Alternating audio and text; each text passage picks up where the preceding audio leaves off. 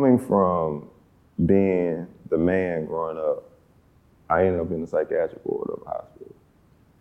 And a part of me knew that I needed to be there just because all of the stuff that was going on in my head that I couldn't explain. But another part of me was just like, yo, my life is over now. Welcome to What's Underneath, the podcast that will inspire you to accept the skin you're in and step into your most whole, powerful self. I'm Lily Mandelbaum, and sitting next to me is my mom, Elisa Goodkind, and we are the creators of Style Like You. In our podcast, we bring you the extended interviews from our video series, The What's Underneath Project, in which diverse role models strip down to open up and claim the power of the skin they're in. The first step to self acceptance is being radically honest about the things you're ashamed of and by listening to these stories, you are tapping into the healing power of vulnerability, truth sharing, and the unshakable bravery to be yourself.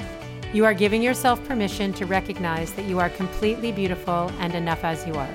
In honor of Mental Health Awareness Month, this week's episode of What's Underneath is made possible with the support of Spring Health. Spring Health is breaking barriers to mental health by providing employers with a comprehensive and effective solution to employee mental well being. Follow us on Instagram at Style Like You and at spring.health to learn more about our partnership and how you can join in on our mental health awareness campaign. Hey everyone. Hi everyone. We hope you're all doing well. We are sadly uh, ending our Black Voices series, but happily and excited to be starting a new series this month around Mental Health Awareness Month that we're doing um, with the support of a company called Spring Health, which we are really excited to be partnering with because Spring Health is all about making mental health available to people in their workplaces. And it's something that we feel very strongly about and and and are really excited to be in collaboration with them because there is nothing more important than our mental health. And most of our videos address mental health in in one way or another because our mental health is all about who we feel we are on the inside as opposed to relying on the expectations of of who we're supposed to be on the outside. And that's you know just a really fundamental part of mental health. Yeah, so over the next month, the four What's Underneath storytellers that we'll be featuring have, you know, a particularly potent mental health story to share, whether it's about depression, suicide, bipolar disorder, physical a physical health issue or physical condition. So all of the stories we'll be featuring this month in one way or another dive into really radically honest, like brave accounts of people sharing their mental health journeys and destigmatizing mental health and showing that actually how when you're honest about your struggle and you release the shame around your mental health struggle or journey that it actually can become the springboard to your your most empowered self. And when you don't let the the actual shame of it kind of control you you can actually begin the healing process from there. We're really excited because with spring health our partner for this on this mental health series of episodes this month we're also going to be working with them on a whole mental health awareness campaign on our social media channels. Um, so please make sure to follow us along on Instagram at Style Like You, where we're going to be creating opportunities for you to join in on the mental health storytelling by sharing your mental health journeys on social media um, and also participating with us, hopefully, in an event that we're going to be hosting in June. Uh, a What's Underneath collective therapy virtual summit of sorts, uh, where we'll be facilitating live What's Underneath interviews featuring one of you or two of or a couple of your stories, and also creating opportunities for you to connect with the Style Like You community at large and share in on your own What's Underneath uh, experience with one another. So we're stay tuned for more details on that. So now, Mom, do you want to explain this week's storyteller? Or? So this week, this week um, we're featuring Renshawn Miller, who was uh, the all-star athlete and student in his growing up in in a small town in the South. His story is working really hard in his life to live up to these very high expectations of his community and his family to achieve in a very you know in a very to excel and to achieve and a kind of unveiling of you know, of underlying issues that came about when he um, suffered an injury when he first went to college uh, and wasn't able to play sports. Um, it led to a diagnosis of bipolar um, disorder and eventually to three suicide attempts. But those those attempts and his diagnosis really just served to be vehicles along his journey towards finding his purpose and coming into his own from from an internal place and and from a place of where he felt he truly belonged, which is in becoming a therapist um, and especially uh, a therapist in his own black community and serving his community in, in terms of mental health and in terms of, of therapy and in a way that they have not been in the past. Um, you know, that it's been a very white supremacist industry, and he is now, you know, very deeply committed to revolutionizing that and and and creating a much more just and equal mental health system for his black community. So his story is incredibly touching and moving, um, also in terms of the discovery of how the you know his expression of his feelings being able to be sad being able to be angry being able to be all of the different things that we feel in life um, were very much what helped him to come back from from rock bottom and and and then and then to bring that awareness of the importance of expressing your feelings to other men in the black community and and to his community at large. Yeah. So yeah Renshawn's story i think really embodies you know, Style Like You's message overall, which is just that when we release our shame and are radically honest, that's the like most important step to acceptance and of of oneself. And I think that's really what happened to Renshawn in his story. He he was resisting his diagnosis. He was resisting what he was experiencing and the depths of the darkness that he was experiencing um, because of shame and not wanting to appear weak. And he wasn't sharing any of what he was going through with anyone around him. And it wasn't until he started to release that shame and share his experiences with friends that he realized not only did it make him feel so much more connected to people around him, but it actually started to act like relieve the, the, the actual pain that he was in. And now he views his feelings and his struggles not as a weakness, but as his strength. And it's propelled him to his purpose of being a therapist and helping others find that same freedom and liberation that he has found. So, without further ado, we hope you enjoy this episode and we'd love to hear from you always about um, your experience with the podcast and how much you know what whether you know what your feelings are about Renshawn, what your feelings are about any of our, our stories, and we we really look forward to connecting to you personally. You can always reach out to us on Instagram um, as a way to to speak to us, and and we look forward to hearing from you and look forward to actually seeing you and connecting with you in the coming month around. Um, the initiatives that we're doing, where you'll be able to share your story, and then ultimately um, in the uh, summit the, the mental health awareness, what's underneath summit that we're having um, along with Spring Health in June. Hope you enjoy. Can you begin by just telling us how you feel right now? Oh man, um, nervous, anxious a little bit, um, just from not knowing how deep I'm gonna go. Can you talk about what your style says about you? I would say my style is really based off of my upbringing, but then also comfort for me, just being true to myself. I grew up on, on hip hop. I was a sneakerhead growing up. Uh, jerseys, even if my parents didn't have the money to do so, I would make the best of what I had. Honestly, I always wanted grills as a child, uh, but I recently got these. So as you get, you know, as you become an adult, you can make your own decisions on certain things. Uh, but then also growing up, my grandmother had gold teeth. And that was her way of expressing herself. And my mom wouldn't, she wouldn't let me do it. So I was like, it's a form of expression. And, and a way to just showcase my difference, but then also just show solidarity within our community. This is some things that we do. Can you talk about some of the assumptions that people make about you based on your appearance or how you look? If someone see me dressed like this, um, you know, especially where my hair is, I have grills in, they may make, a, make an assumption that I'm a thug. So if I'm going into more so a predominantly white town, I love to wear hoodies, but I'm not going to wear a hoodie where I'm gonna have it on my head all the time. I make sure that I don't put my hands in my pockets. I'm not wearing a black mask.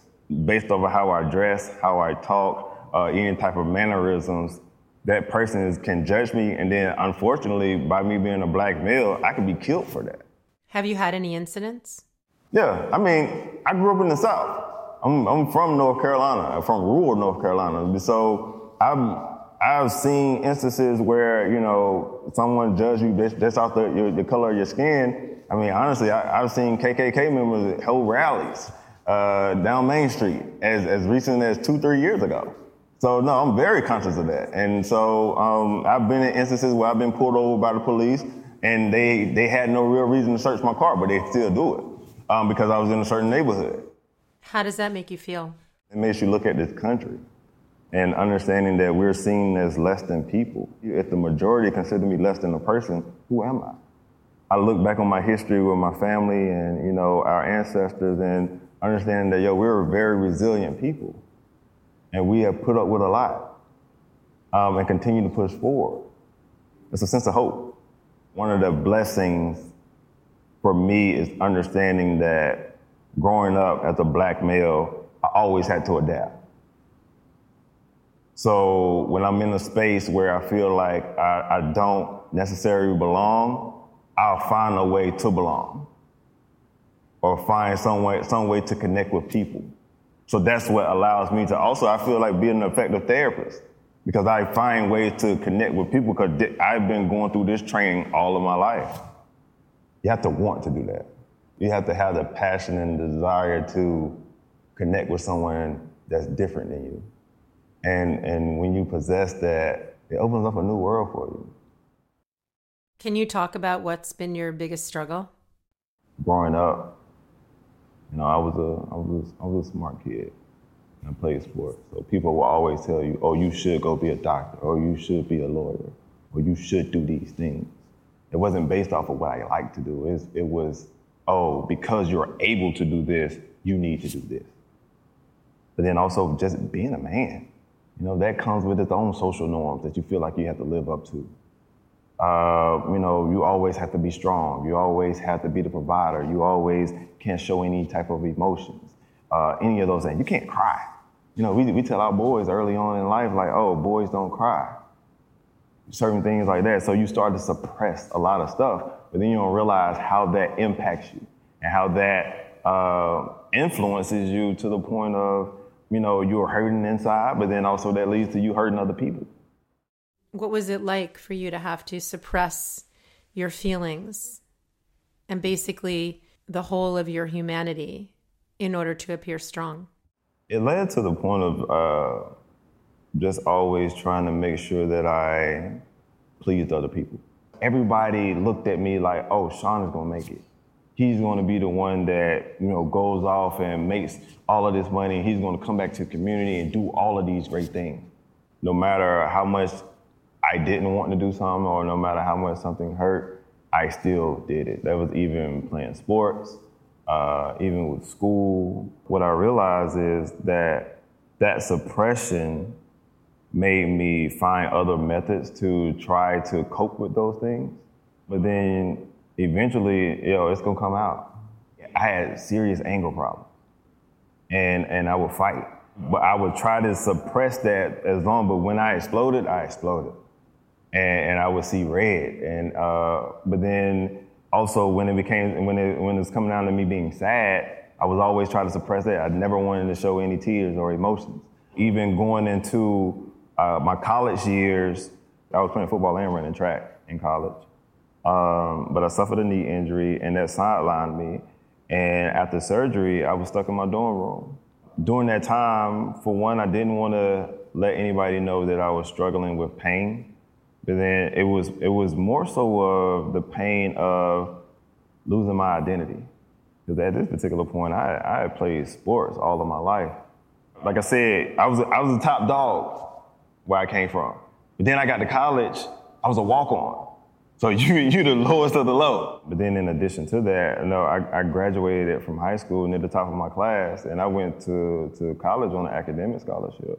Everybody looked at me like, oh, Sean is gonna make it. He's gonna be the one that, you know, goes off and makes all of this money. He's gonna come back to the community and do all of these great things. But then I almost failed out of school my first year. So almost failing out of school, and then now I'm not playing sports, so my identity was gone. And so suppressing those emotions and feelings and not getting those things out, um, it led to sleepless nights. I went through a period where I didn't sleep for about two weeks. So you can imagine when when you're not sleeping, you know, you don't sleep for one day, like your next day is shot. like you're, you're antsy, you're, you're, you're anxious, you don't want to be bothered with people, all of those things. And uh, so imagine going a full two weeks and can't rest. Uh, during that time period, that's when like my delusions started and hallucinations. I started hearing voices at that particular time. The voices about that I shouldn't be here. I'm a failure. I'm worthless, and you know, all of these particular negative thoughts. One of the things is when you're in college, you can hide a lot of stuff from your parents. and so I was able to hide the fact that I was almost get, get, get, almost about to get kicked out of school. So if I hide this stuff, how do I figure out a way to turn it around before they find out? Because I don't want to disappoint them. All of the work and stuff that they put into me, the community, everything that they put, like, I don't want to let them down. I get to a period where I didn't, I wasn't eating. I lost about 25 pounds over a matter of like, it was a matter of about six to seven weeks. I wasn't showering. I didn't care. Uh, I would just sit in my room. Would you classify that as like depression? In hindsight, yes. But at that particular moment, I didn't know what depression was. I was a I was a 19, 20 year old college kid from rural North Carolina. We can talk about mental health. We don't talk about depression. That's that's nothing black people deal with. But one of the things for me, uh, so I'm my only child, so I had to talk to my mom. My mom, she would call me every day and always ask, you know, are you all right, baby? Are you okay? So I had to talk to her. Uh, but then also during that time, I was I was just trying to put on a facade and, and, you know tell her that I'm I'm good. You know everything is going great. School is going great. The healing process is great. You know all of those things. But uh, she could tell just something was different in my voice. And she was just like, "Well, um, I hear what you're saying, but I don't believe you.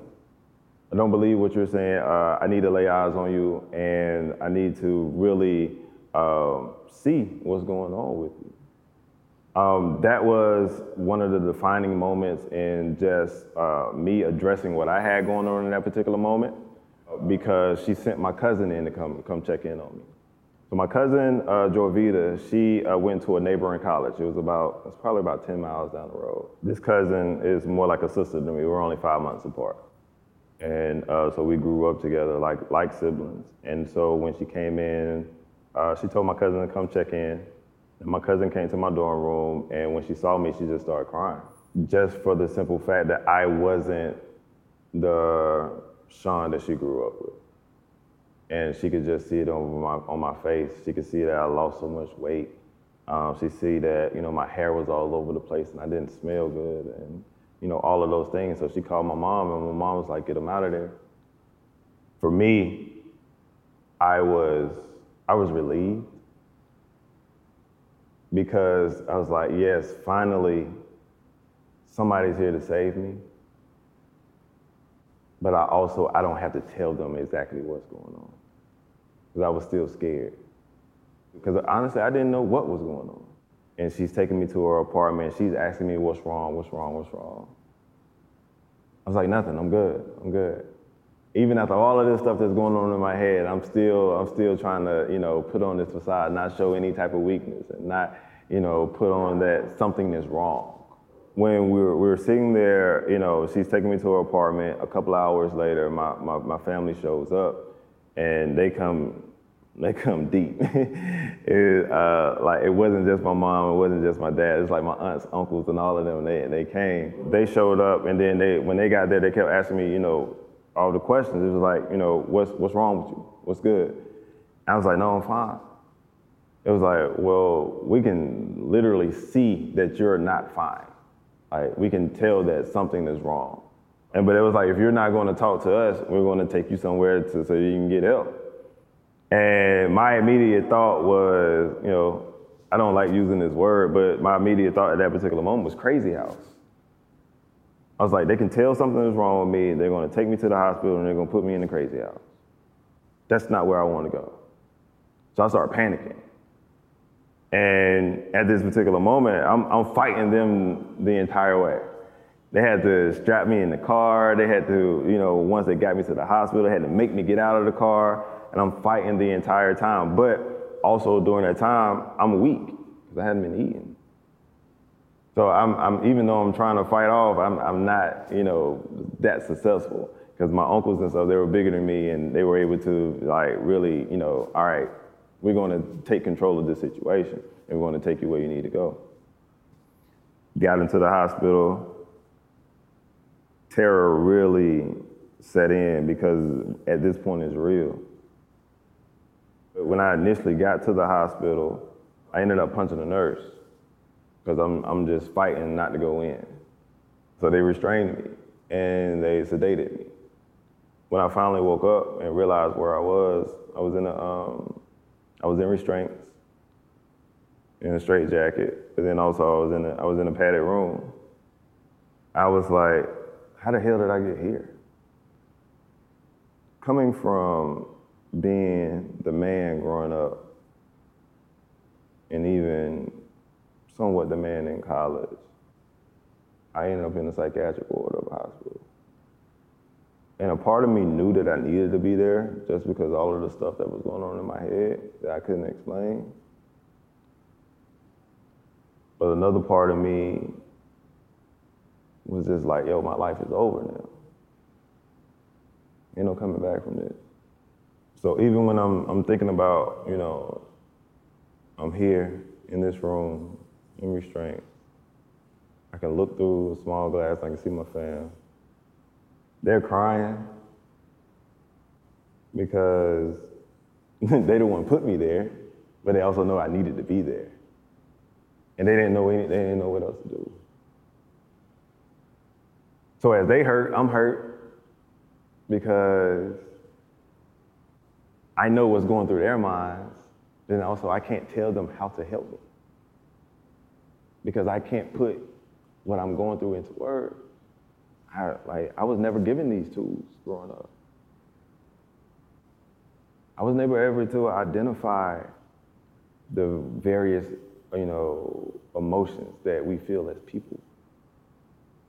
As a young black boy, I was always taught it was only acceptable to be anger and happiness. It's the only thing that was that was acceptable. If I displayed anger, they'd be like, "All right, cool. He fought. Let's put him on the football team." You you just you you know you're able to express that there. You can hit people. I'm happy. All right, you know that's fine because that falls in line with the status quo. You ain't causing no disruption when you're happy. But if I'm sad, nah, suck that up. Yo, what you sad about? You ain't got nothing to be sad for. But then once I was in there, I was terrified, not just for the fact that I was in there, but then also the fact that like, oh, nobody in there looked like me.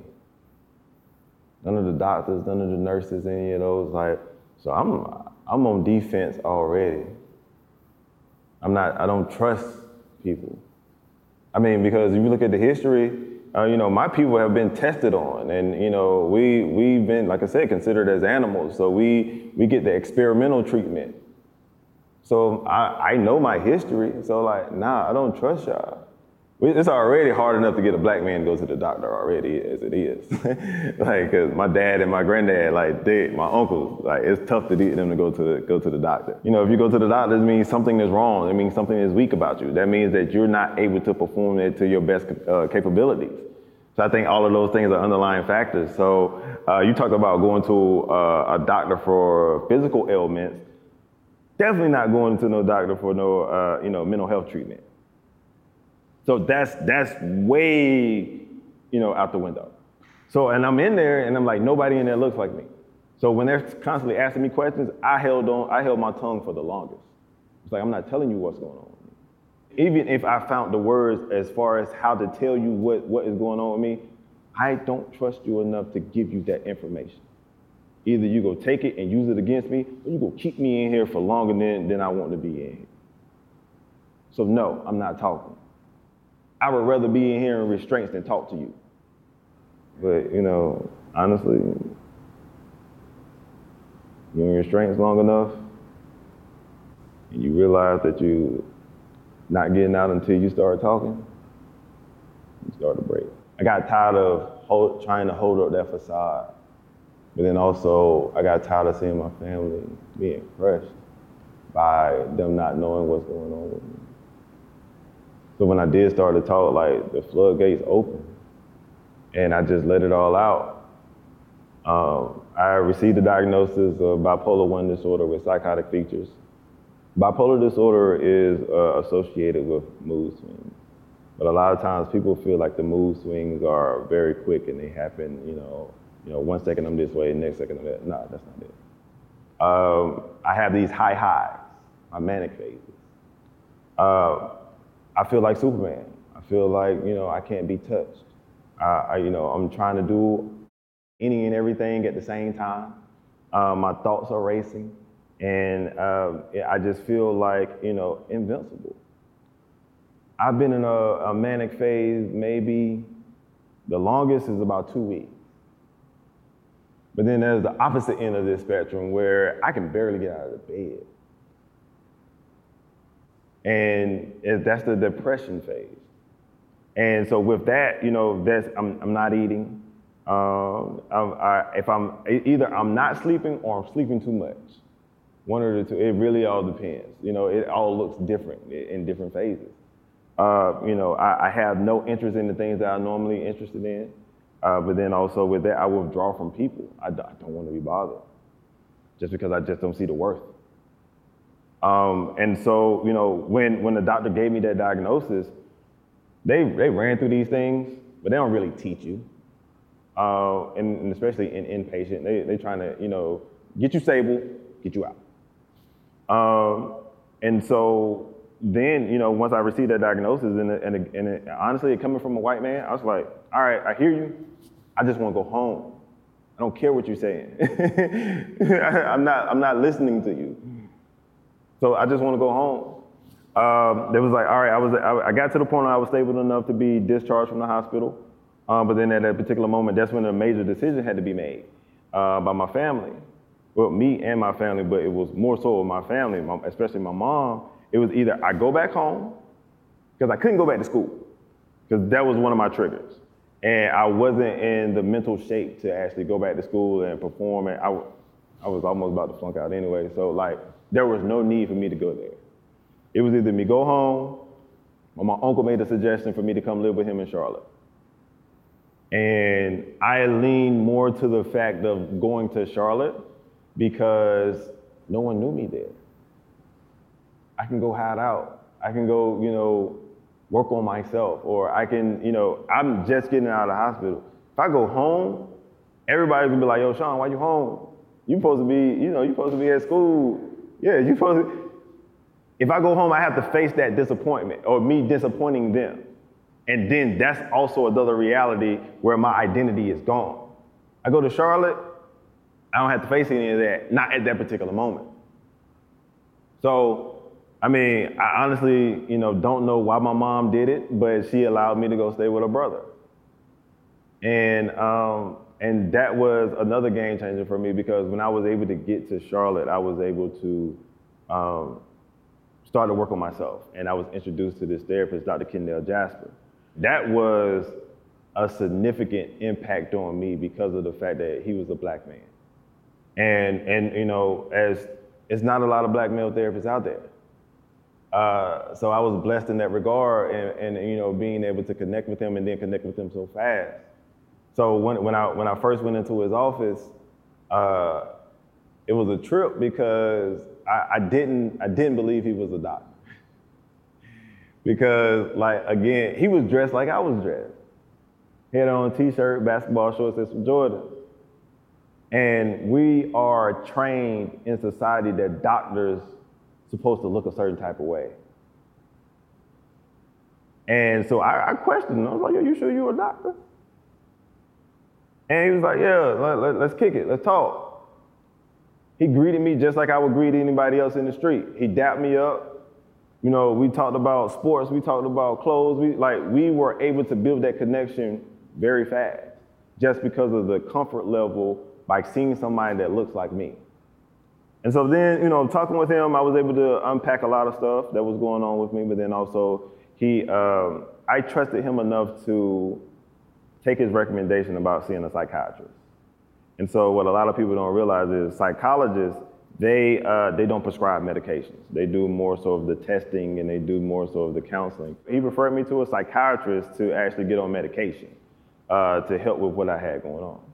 And so that made me comfortable with, you know, you know, talking to the psychiatrist, but getting the medication. But when I got it under control, I was under, I was under the, the misconception that I was cured. So I go back to school and I was like, all right, I'm cured. No one, so none of my friends knew that I was in the hospital. No one knew I was in Charlotte because I turned my phone off, so nobody, I, I didn't talk to anybody. And so, so when I get back to school, I was like, I'm cured. I don't need no meds anymore. I don't need therapy anymore. I'm gonna get back into the same old thing that I used to do. Get back to school, and symptoms end up coming back. Voices started to get louder. Uh, stress, you know, stress was was taking over. Um, but then also with it, I was working a full-time job in school full-time. Um, and then, you know, I'm just trying to find ways to cope. But then also I'm still trying to live up to this facade as far as now Rashawn is back. So, so in high school, I, back home I'm called Sean. When I got to college, it, it, calls, it becomes Rashawn. So Rashawn is here. Rashawn was the life of the party. Rashawn was, you know, the man. Rashawn was the cool dude. Rashawn was all of these. Rashawn was the frat boy. All of these, all of this stuff, right? Former athlete. at that time I stopped playing sports too, but I still I was I was athletic. And, and so when I get back to school, I was like, I'm still trying to live up to all of these expectations and, and get back into the groove of things, but then also trying to hide all of the stuff that I had been through. And when the stuff starts to come back, I was like, the ignorance in me, instead of me going back to what actually helped, I started to pick up a bottle. I was going through a, a fifth of tequila every other day. I'm, I'm crying at night, and that's not, that's not what a man does. Uh, I'm, I'm not living up to my expectations. So, like, what, what is your actual worth? Why are you even here? No one would miss you. So, you might as well not even be here. When you're hearing the voices, you, you try to combat them because you try to find some positive, but like, it's like it's like arguing with someone, and then when you're tired of arguing, you just get up and leave the room, or you be like, "Yo, I don't want to talk to you no more. Can't get away from this." It goes with me everywhere I go. How is that impacting your ability to like do school and have friends and like live your life? The interesting part about that is like I really succeeded. That's what made it dangerous. Because even though I was experiencing emotional turmoil, I had my best grades during that time. Uh, I was, and, and, again, like I said, I was, making money. I was working full time. Um, social life was, you know, was good. And even with me drinking a lot, nobody in, in college, you know, people not going to check you on drinking because that's something that that's, that's a part of the culture. Um, and then also with that, I had the ability to purchase my own liquor, but then also buy my friends' liquor. So like, if, I, if I'm supplying you, like, who who gonna complain? Uh, and we and we we're having fun and it wasn't impacting my life to the point where I'm spiraling that they could see. I'm gonna just fight through it, and hopefully it'll it'll get better. And so, uh, you know, hopefully one day I'll wake up and everything is back to when I felt like I was cured. Still in my head, I was like, yo, you still have to meet this expectation of graduating with the class of 2009. You got to graduate with your class. You have to, college is four years, you got to be in and out. You have to meet this expectation because that's what everybody is putting on you. And with that determination, it, it came to the point of like, I, I did it. I walked with my class. I took 18 and 21 hours each each semester. And but still and still holding down a full-time job. So I'm still succeeding. While these voices are still going on in my head. All of this takes a turn though, you know, when the voices get to the point where I can't stop them and they, they're way too loud. When they got to that point, you know, I, I, I, I attempted suicide three times.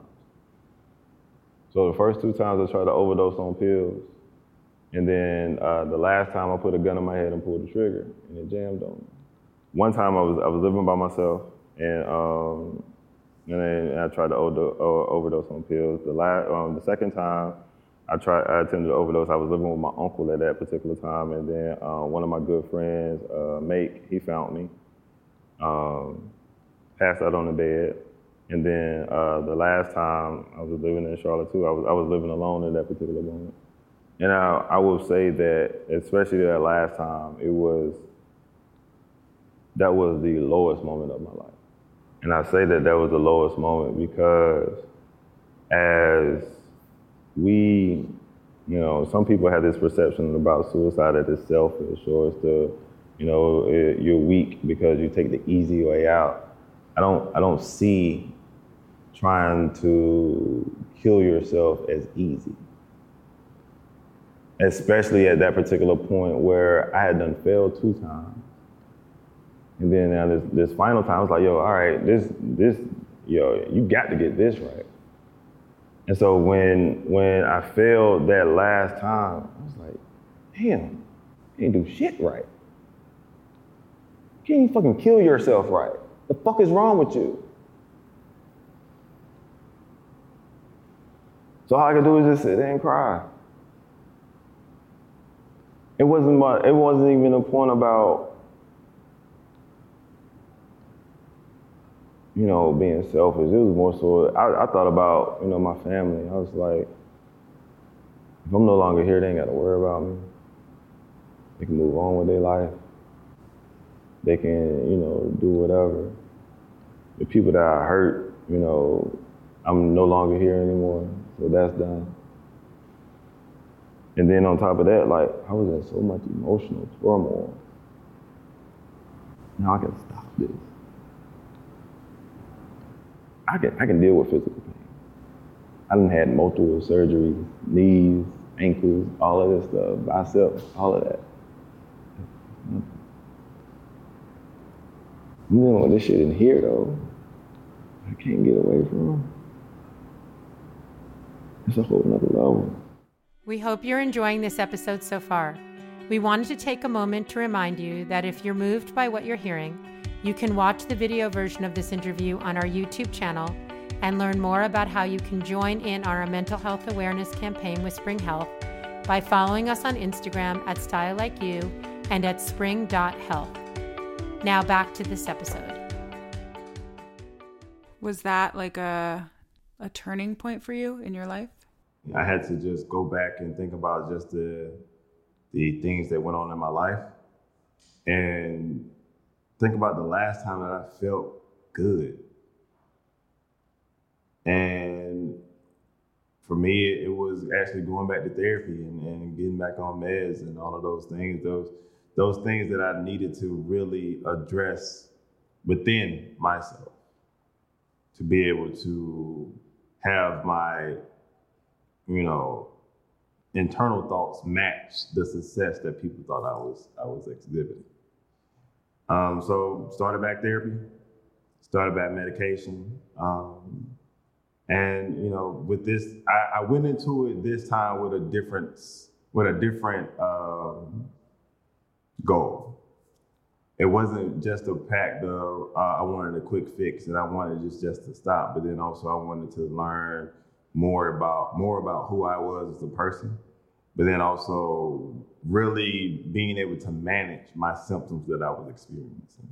So it's and then and honestly, it came down to a realization that I'm gonna be dealing with this shit the rest of my life. I ended up reaching out to my old therapist, but I didn't tell him what was going on.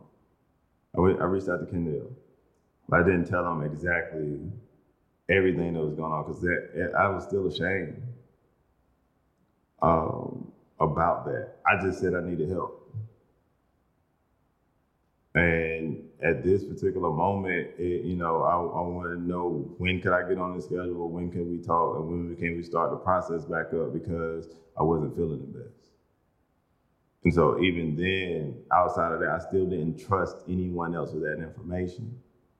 Because even the first the first two attempts outside of my homeboy that found me, I didn't tell anybody. From from initial diagnosis to the final suicide attempt, uh, that was a seven year period where I didn't tell people what was going on in my life. I hid that from people. We, we don't talk about mental health. And, you know, how would you, how would I share with some of my friends that, you know, I hear voices or I tried to kill myself? Um, and they, they, they hold me up here into disregard. And I didn't want to show that weakness to them because I, I, in a way, I know everything that I've been through, but I still had to protect myself. Do you still consider that to be a weakness? No, definitely not.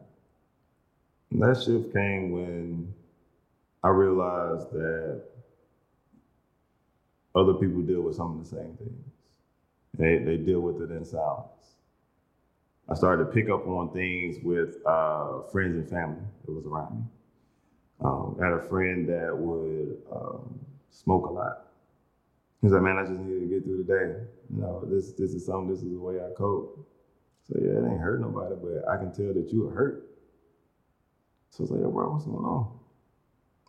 I'm good. I'm good. I'm good. I'm good. All right. I was like, let me tell you something. I was like, when I left school, I left school because I was in a psychiatric ward. And I tried to kill myself three times.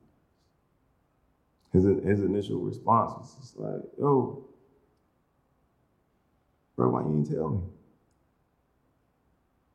Say, yo, we boys, why you didn't tell me? And when I looked at him, I could be like,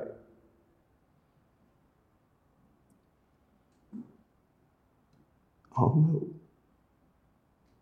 Thought you would look at me different. He like, I appreciate you sharing with me because I've been dealing with this, this, this, this, and this. So, yo, I knew you were dealing with something. I've been going through the same thing. So there's a reason why you're smoking. What is it? So after we had that conversation, you know, I even helped them, you know, as far as trying to find help and, and talking to someone and and just continuing to continuing to support one another and have real conversations. And that that was a spark that that led to everything that I do today. But it was a spark for me to not only share my journey, but then also figure out ways to help other people. Knowing who we are as black people, as black men, we don't have those spaces.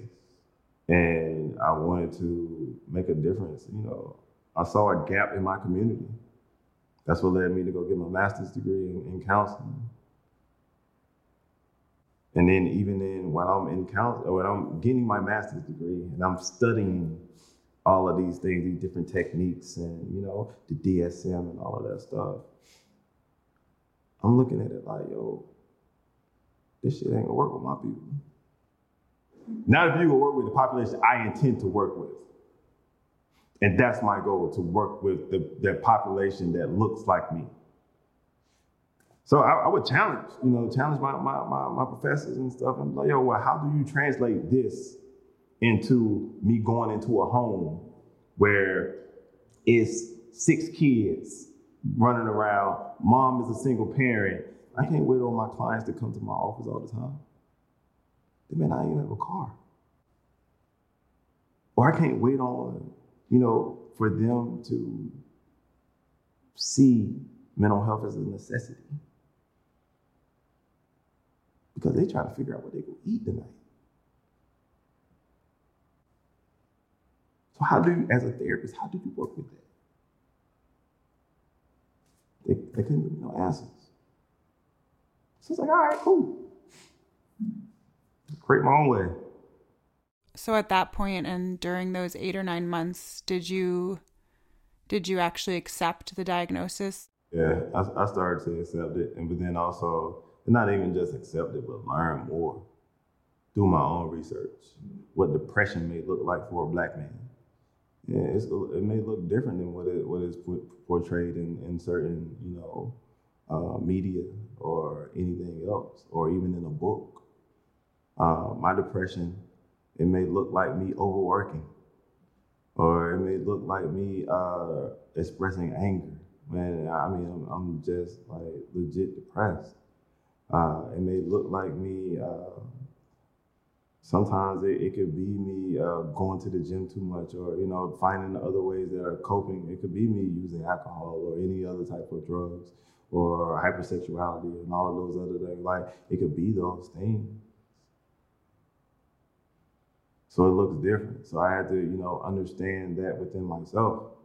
And granted, I, am I'm, I'm still learning. I'm still learning about a lot of stuff about myself, even over the last couple of weeks, just learning. Um, but being able to embrace that journey um, comes along with it. And then when you say, you know, I accepted the, the diagnosis of bipolar disorder, it was more so accepting the fact that that's only a piece of me. What do you do now to like maintain as much equilibrium as you can and and I guess balance the swings and and do you do you even still have the swings now? Oh man, that's a great question. I would say um, finding uh, so uh, one of the main things for me was um, journaling. Journaling was a big part of my recovery process. And I say that because it allowed me to get thoughts out of my head, but then also allowed me to do research on myself. Um, when I say research on myself, like I developed my own journal, whereas I am, um, I'm, I'm taking note of everything that's going on, anything that I consume, whether that be the people that I talk to, the music that I listen to, the food that I eat, what I watch on TV, all of that stuff. All of that stuff plays a role into my mental health.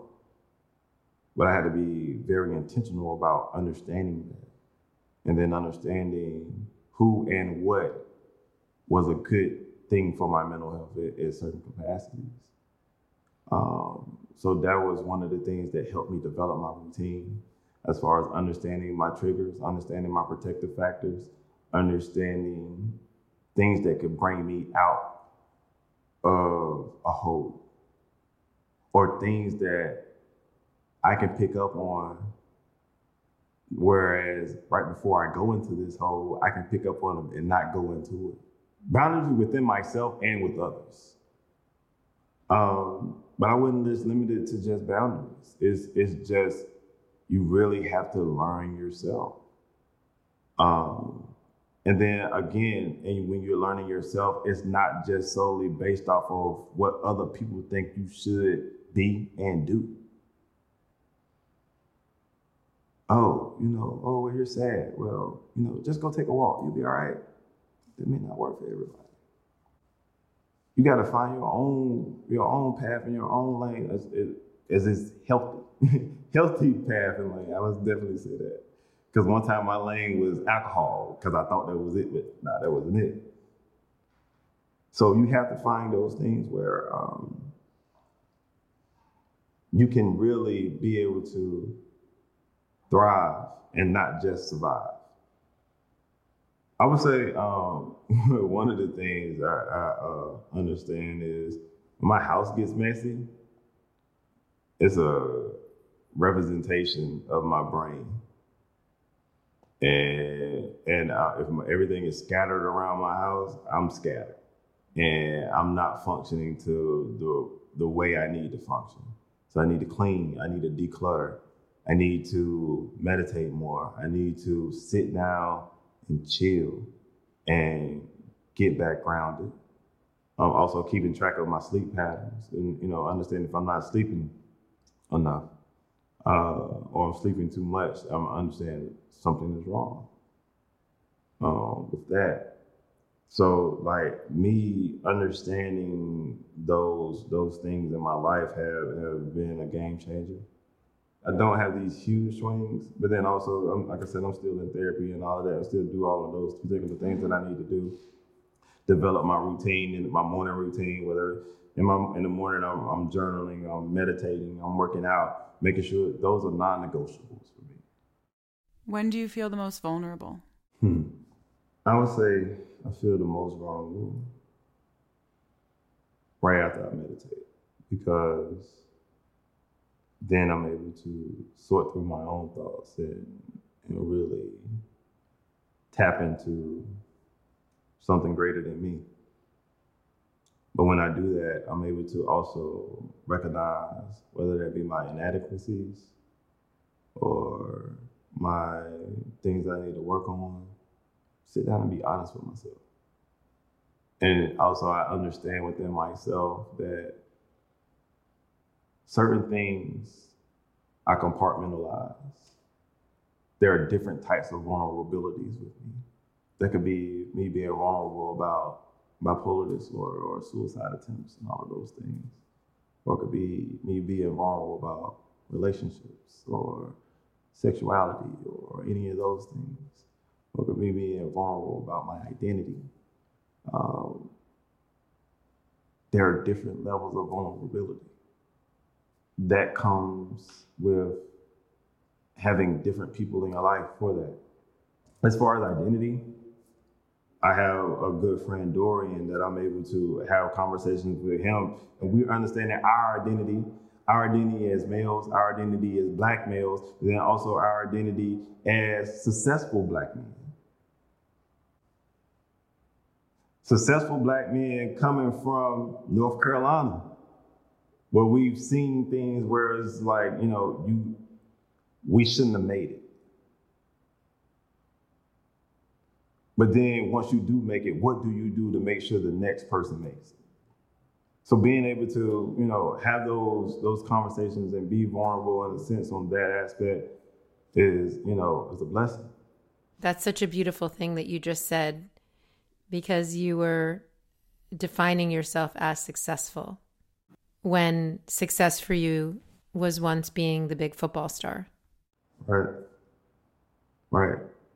Success for me now, uh, even, even shared it uh, with my business partner, like um, having one of my clients reach out to me was just like, yo, I'm just checking in with you. See how you doing? I'm good. I just want to make sure you good. You helped me get to this particular point. When do you feel the most handsome or beautiful or whatever you want to call it?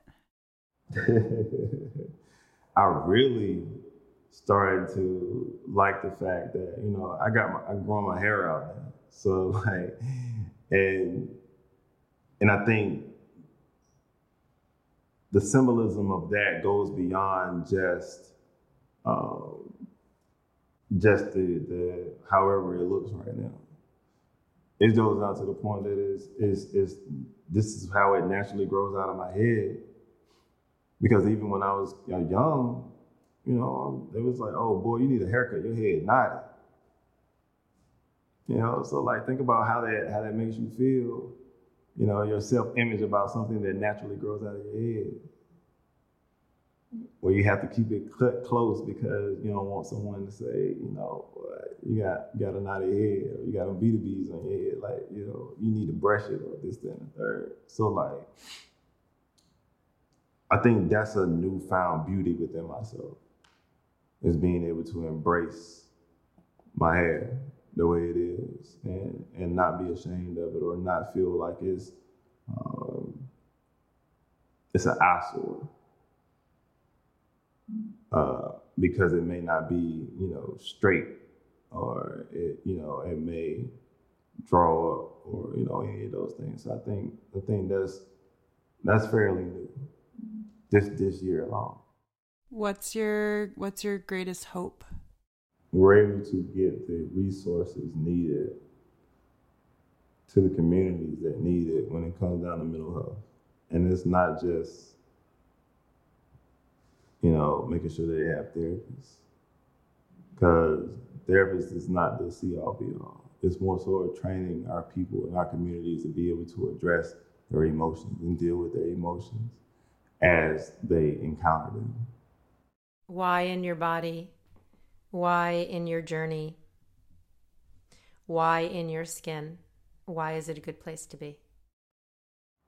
It is the power that's been bestowed upon me to learn more about who I am as a person, but then also learn about how I can impact others to the to the point where they feel empowered to be themselves. I think it's important for me to be in this position to be able to share that, be authentic, so that um, authenticity is like there's layers to it a lot of layers. And not meaning that you have to show it with everybody, but you know, it's important to find people that you can share it with. Because also with this, as you do that internal work, it spills over into the community. And community is everything. It's going to take all of us. It's going to, you said it takes a village to raise a child. It's going to take a village to conquer anything that we are faced with right now, not just raising our children. So I understand my role in my village. I understand my lane. That's why it's important for me to stay in that particular lane and empower others to get in their lanes beside me and we can make significant change. I displayed resilience, yes. So have my ancestors. So so so many people. But when do we, you know, turn the corner and, and like I said, stop stop surviving and start thriving? It's time to live. We hope you were inspired by this episode. Until next week, that's it from me, Elisa. And me, Lily. If you were touched by this story, please take a moment to share this episode with any friends or family who could benefit from understanding that they are enough as they are. And if you agree that facades separate us and being radically honest brings us together, please help spread the movement for radical self acceptance by subscribing to, rating, and reviewing this podcast. Thank you again to Spring Health for supporting us in our mental health episodes of What's Underneath. Don't forget to follow us on Instagram at StyleLikeYou and at spring.health for more details on how you can be involved in sharing your story as part of our mental health awareness campaign and support one another in feeling less alone in our struggles. We can't skip ahead to a happy ending or live inside a photoshopped image or an Instagram filter. There's no finding oneself when glossing over the truth.